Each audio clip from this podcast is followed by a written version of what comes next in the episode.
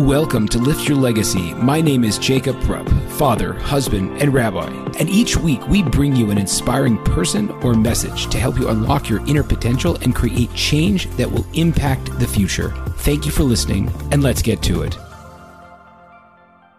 Gentlemen, I tried something new, or we tried something new for the Lift Your Legacy podcast. I had the opportunity, first time, to bring on my wife, Julie. Initially, what she had billed this as was an interview of me. How could I turn that down? But what it became was a very candid conversation. We're very thrilled to be working together now, Julie and I, in our coaching profession, working primarily with couples. And you can see a little bit about our story, in this case, a lot about our story. And we're really excited about this opportunity to give you more value and more insight into our life, our marriage, and our take on the world. So with no further ado, Julie Rupp.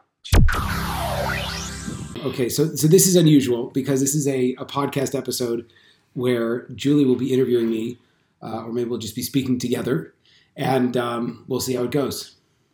Do you not want to be in the hot seat? I would love to. Well, you know me. I'd love to be in the hot seat. He loves to be in the hot seat. He creates the hot seat for himself at all times. Yeah. I just look for hot seat. Or if it's not there, we create it. That is correct. Go ahead. So I don't even know where to start because obviously I didn't prepare for this, which is like your favorite type of way to speak. What do you think has been the biggest shift for us working together most recently? In my perspective, I think that both of us started to take accountability for our own development. I was telling someone that I was working with that at the end of the day, he was suggesting that as he started developing like a certain callousness with the way that he felt about the way that his marriage was going, he was afraid about it. He was saying, I'm starting to not to care. And what was very interesting for me was I also experienced that in the sense. Wait, but caring and you said he didn't care about we were having some marital challenges, frankly. And what came out of that was that I reached a point for myself where I said, this might not go. And I also came to a place for myself where I said that that's okay. And I can make a go of it and we'll make a go of it no matter what. And not to say that you might or might not have brought that up or forced me to make those kinds of conversations or considerations. But what I realized on the other end of that was that whatever time we had was going to be kind of a blessing. So I sort of let go. And I think that it empowered me to A, start to chart my own course, and B, it empowered me to create enough space for you where I started for perhaps the first time in our marriage, not having expectations per se and giving you your own space. I think that's really important actually, because I think that, I guess it is part of that fear, I would say. Fear creates something in people that makes them try to go towards the other person in a way that feels like really stifling. Yes. And I think incredibly stifling. And I think, I guess it's not so intuitive because you feel like intuitively, if you want something and you want to hold on to it, like you should protect it and like you should have a really tight grip on it. But then if you do that, what happens is the opposite, that like essentially at least for me, as the other person in that other end of the relationship, I felt like just so, like I was like getting, and I always use this in terms of us, like if I feel like backed into a corner, then I'm just going to completely shut off. Right. So I think that that's like a really important piece that you were able to do that.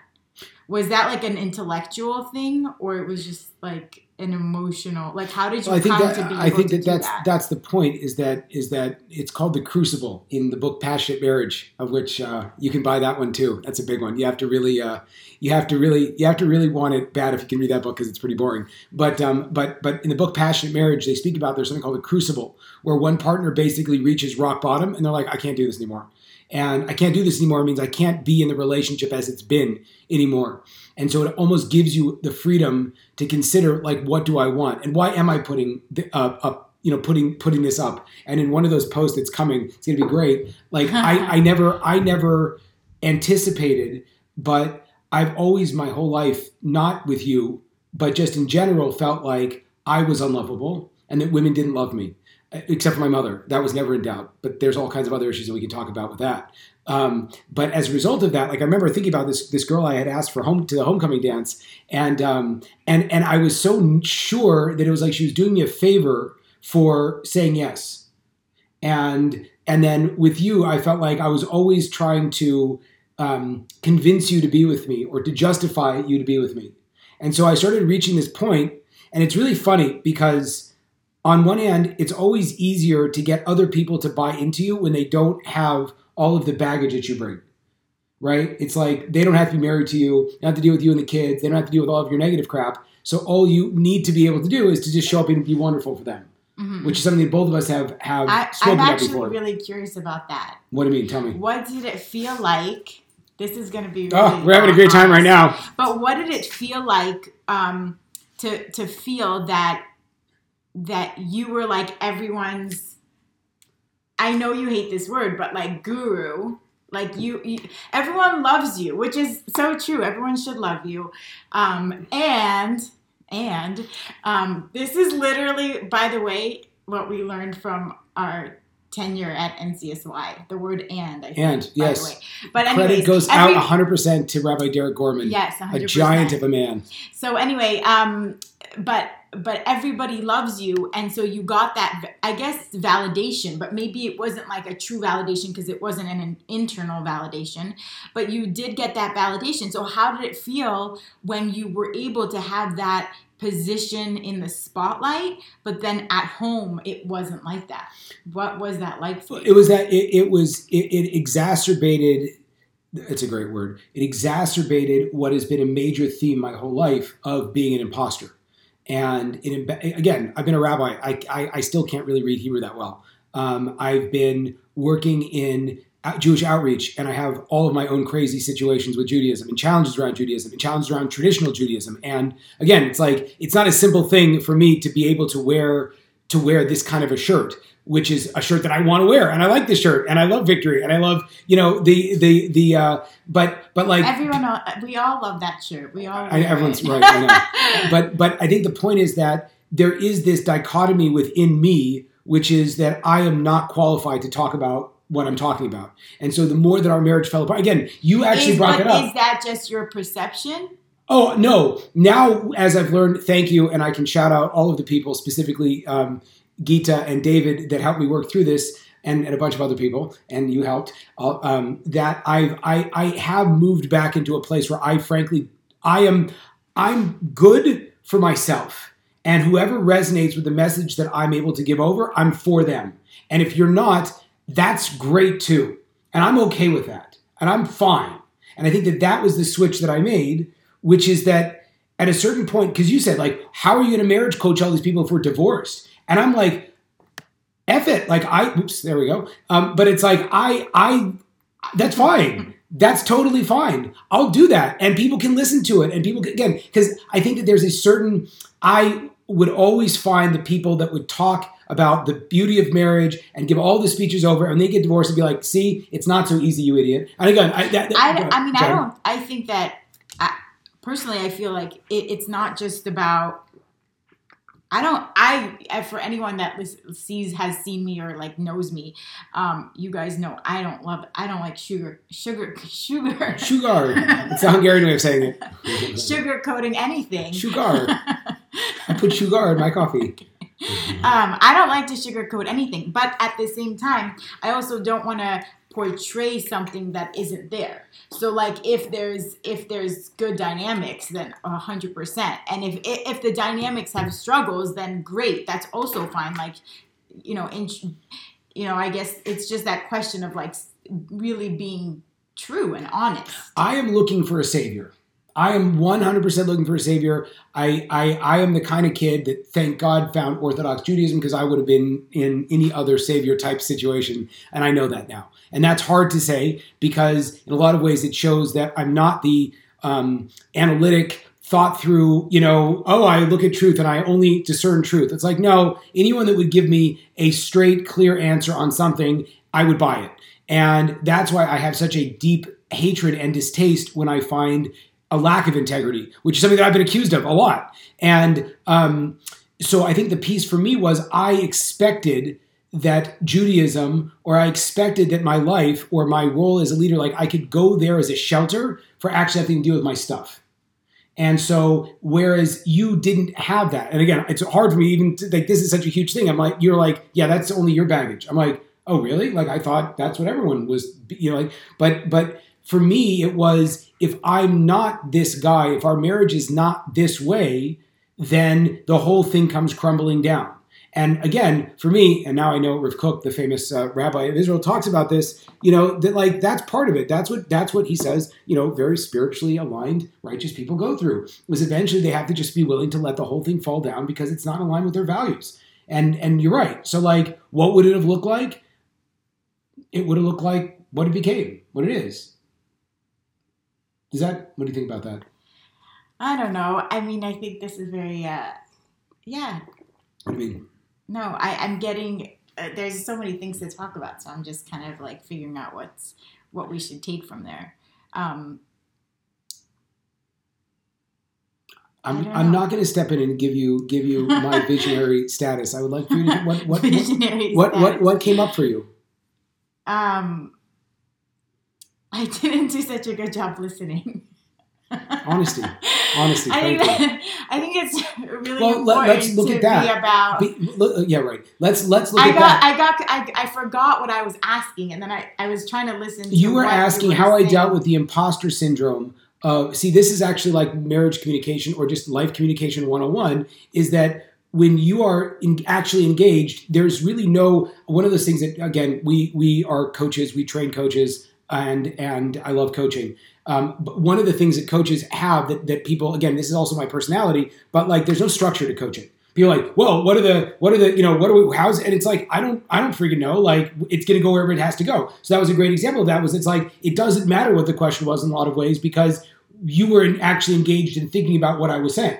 Hence, that validation for you, which you think you're like, you think to yourself, like, how am I ever going to coach? Or, I don't have 10,000 clients like Jacob Rupp. And it's like, well, no, but you actually listen really well. And that's what people are actually looking for. So I appreciate that. That's a strong But statement. Also, that's also just the way that you structure things. Some people like to have more structure. And I think that's also a valid thing. 100%. And I actually, to expound on what we spoke about earlier, the way that I think that we have been able to work together so well is kind of a newfound respect for each other's zones of comfort and like areas of expertise. That's where the love, which we've always known that, like intellectually we've always known that, but we've never really been able to like emotionally open up the space to accept each other in that place, and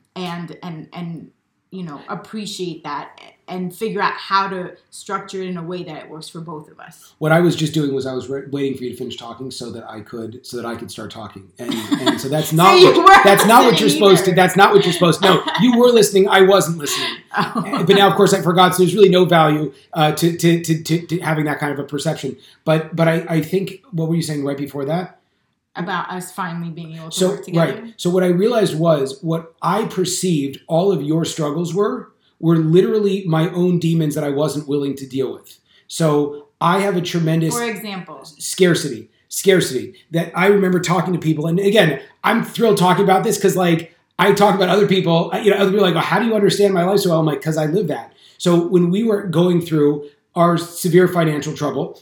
Of which, again, I love throwing it around. $50,000 in debt. That's a lot of money. I'm not sure. It's so awkward. I'm like, please don't say it. I don't know $50K, why. $50K, baby. Julie's like, how are we going to pay this? I'm like, Jesus, I have no idea. But sorry. So, I was going to say like it's we actually just were listening at one of the massive things that it's like such a. What was the Esther Perel? Like the I think taboos, like taboo subjects.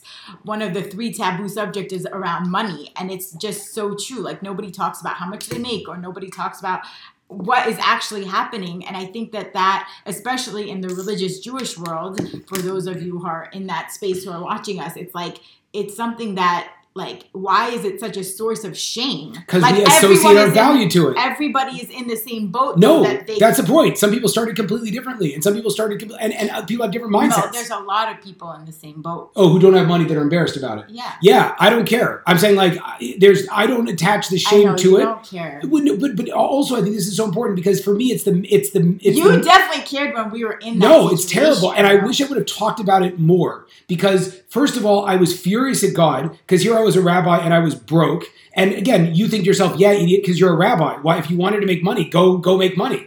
But I thought God had let me down. I was completely when I would pray, it would pray from such a horrific place of a lack. And again, I'm not blaming anyone for this. I'll blame myself. And I look at some of my family patterns also, and it's like, the victim mentality for me is super difficult to be around because I am so much in that mentality. It's like, oh, it's just so hard. That's why, you know, again, not to go on that route, but when I would have paid money. I would have paid money to have been, not when I didn't have it, right? I would have paid money to have been able to document my loser mindset, so to speak, my broke mindset, my financial mindset at that time. And it was just like this pure desperation. I wasn't a good enough person that God would support me. How could I do all this stuff for God? And he wouldn't get it's just so interesting. I want to point out that, like, for me, I never saw our situation as a product of a divine punishment. A divine punishment. Right. Cause I bought into it because I thought God would take care of all my problems. 100%. That's the point. So my point is, again, had I been open about I felt like my organizations that I work for failed. It was in my head in the sense that, like, we created this dynamic. And again, that's why I had an opportunity to talk to someone yesterday who I see is, like, pushing himself and putting his content out, and he works for a certain Jewish organization. And I'm like, look, idiot. I didn't say idiot. I didn't mean idiot. I just say that to people because I feel like I'm an idiot. Hopefully he's not saying this, right? But I said, look, you're really good, and you better start monetizing that stuff while you're still getting that money, because you don't want to find out like in situations that we were in where it's like, okay, I have this passion, I want to get out there, but it's going to take time to get it off the ground, if that makes sense. So I just lived in that mindset of being small and being broken, and that's a very difficult piece. But again, so that was a completely different. You were asking, yeah, but what was an example of how my trauma I reflected on you.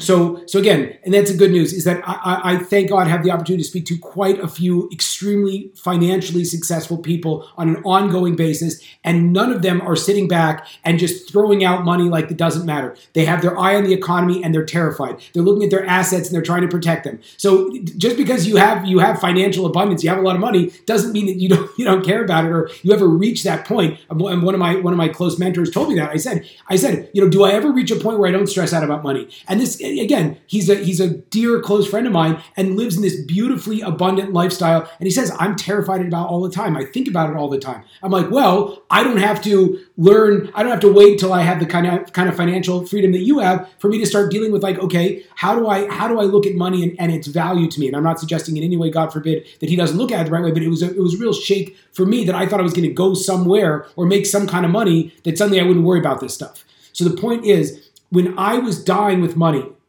and again, your method, so I work until, again, even I'm not doing anything, because I feel like if I do anything, even if it's not intelligent, I just work hard, somehow, like, there's going to be money. And you are the opposite. You go to sleep. You go to sleep when you're stressed out. And you're like, oh, well, I'm going to go take a nap. And I literally felt like a train was going to run me over because you were sleeping, and I was so angry at you for sleeping. And again, it's not like I was making any more money just by being busy, right? But the idea is, for me, that what I realized as I was thinking about us working together was that again, anyone that knows anything. I think, by the way, sleep was a coping mechanism. That's what I'm saying. I actually that was part of the podcast we were listening to yesterday. Did you? Yeah, that you just go into stress and you go to sleep.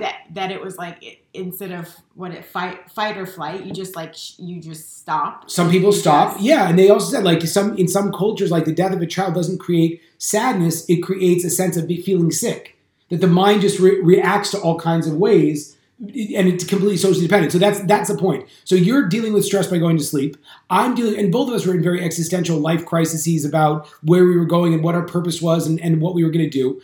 And so my lack of faith in myself, in God, in the future, I put all that crap on you.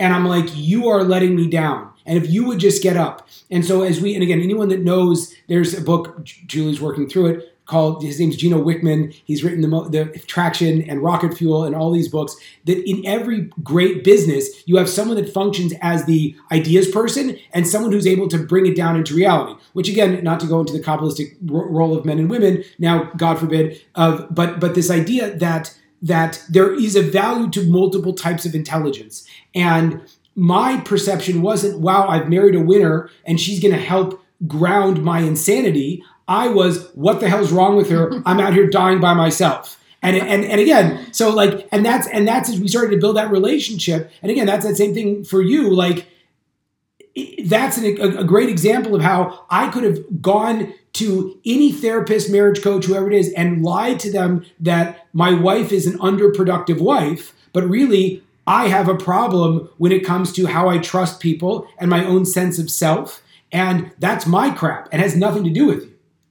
Right. I mean, that piece doesn't have to do with me. Obviously, there was just a lot of struggle, if you want to call it that.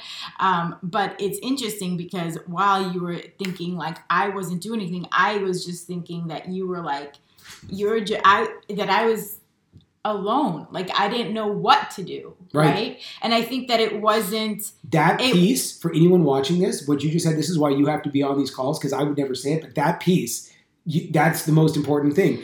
Go ahead. No, so, but I was going to say just like, because I didn't know what to do. So I did nothing. And I kind of just like, what's that word? Like I was stagnating. I was just like a drunken toddler, like kind of like stumbling around and doing random different things. I don't know if our toddlers get drunk. I think it's either a drunk or a toddler, not a drunken toddler.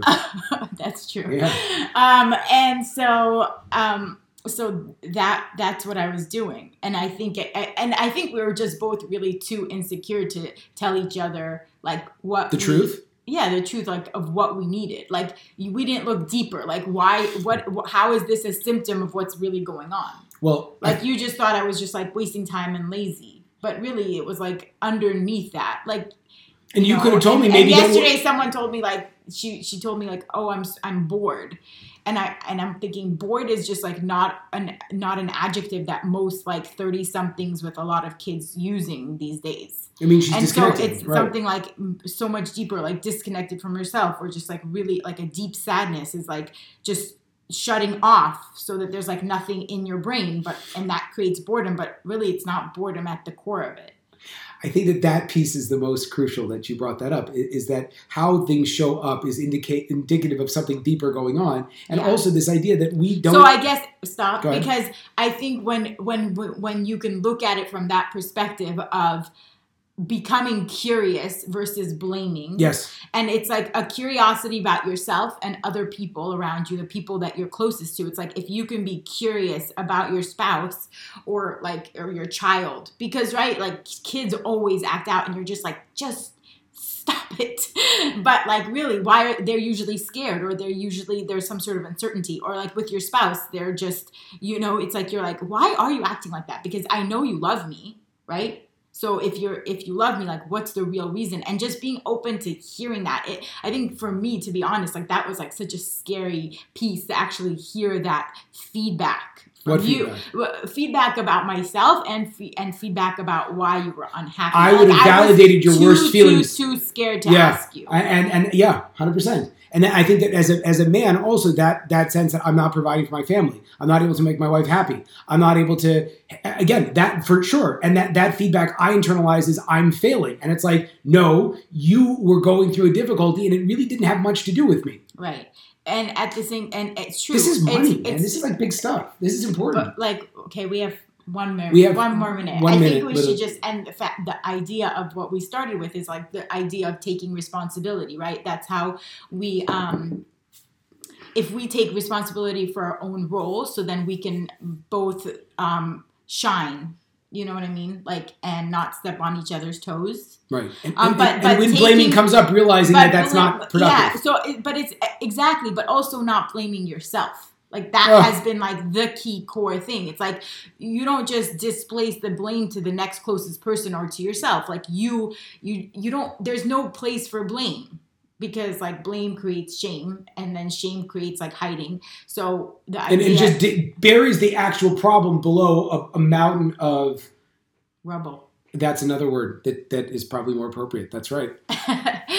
Anyway, so I think the practical piece for people to walk away from with this is the idea that your world is literally a reflection of you, and. That's why, again, now... Oh, gosh, is so... What? Okay, what? We can't go into it, but, like, it's nobody wants to hear that. If you're still around to hear that piece... It's the worst. People hate it. But that's the whole point. Think about it, but not too hard. Right, and people blame God. Or, no, you know, again, in the religious world, it's like, well, this is what God wants for us. It's like, maybe you're looking at God through your own image, which is, again, the angry, judgmental God that's waiting to call me a piece of crap and I'm not good enough. That's not actually God. That's my dad. That's all of these other people in my life that didn't believe in me. That's me not believing in me. That's not God. God, like, why do I... I'm going to say this, and you're not going to like it. I love it. But maybe your dad was never even saying those things. Oh, my God. Maybe not. Maybe it was always... Maybe that's something that you, like, superimposed on him to make things, like, very black and white and very clear. Jesus. All right. We're going to end on that. We're going to end on that one. Thank you very much. You see, this really wasn't an interview with me. This was a discussion between two equals. That's I would have loved to interview you, but then I get lost in like... We'll do that next time. Thank you. Thank you for watching. Okay. There you have it, folks. Another inspiring episode. If you enjoyed this, I ask you to please share this with your friends and to like us over on Rabbi Rupp through Facebook or on YouTube. And the more that we're able to get these important messages out, the more that we can really make an impact in the world. So I encourage you, please, to stay tuned. We have a ton of amazing speakers coming up, and also to tell your friends about it. Thank you very much.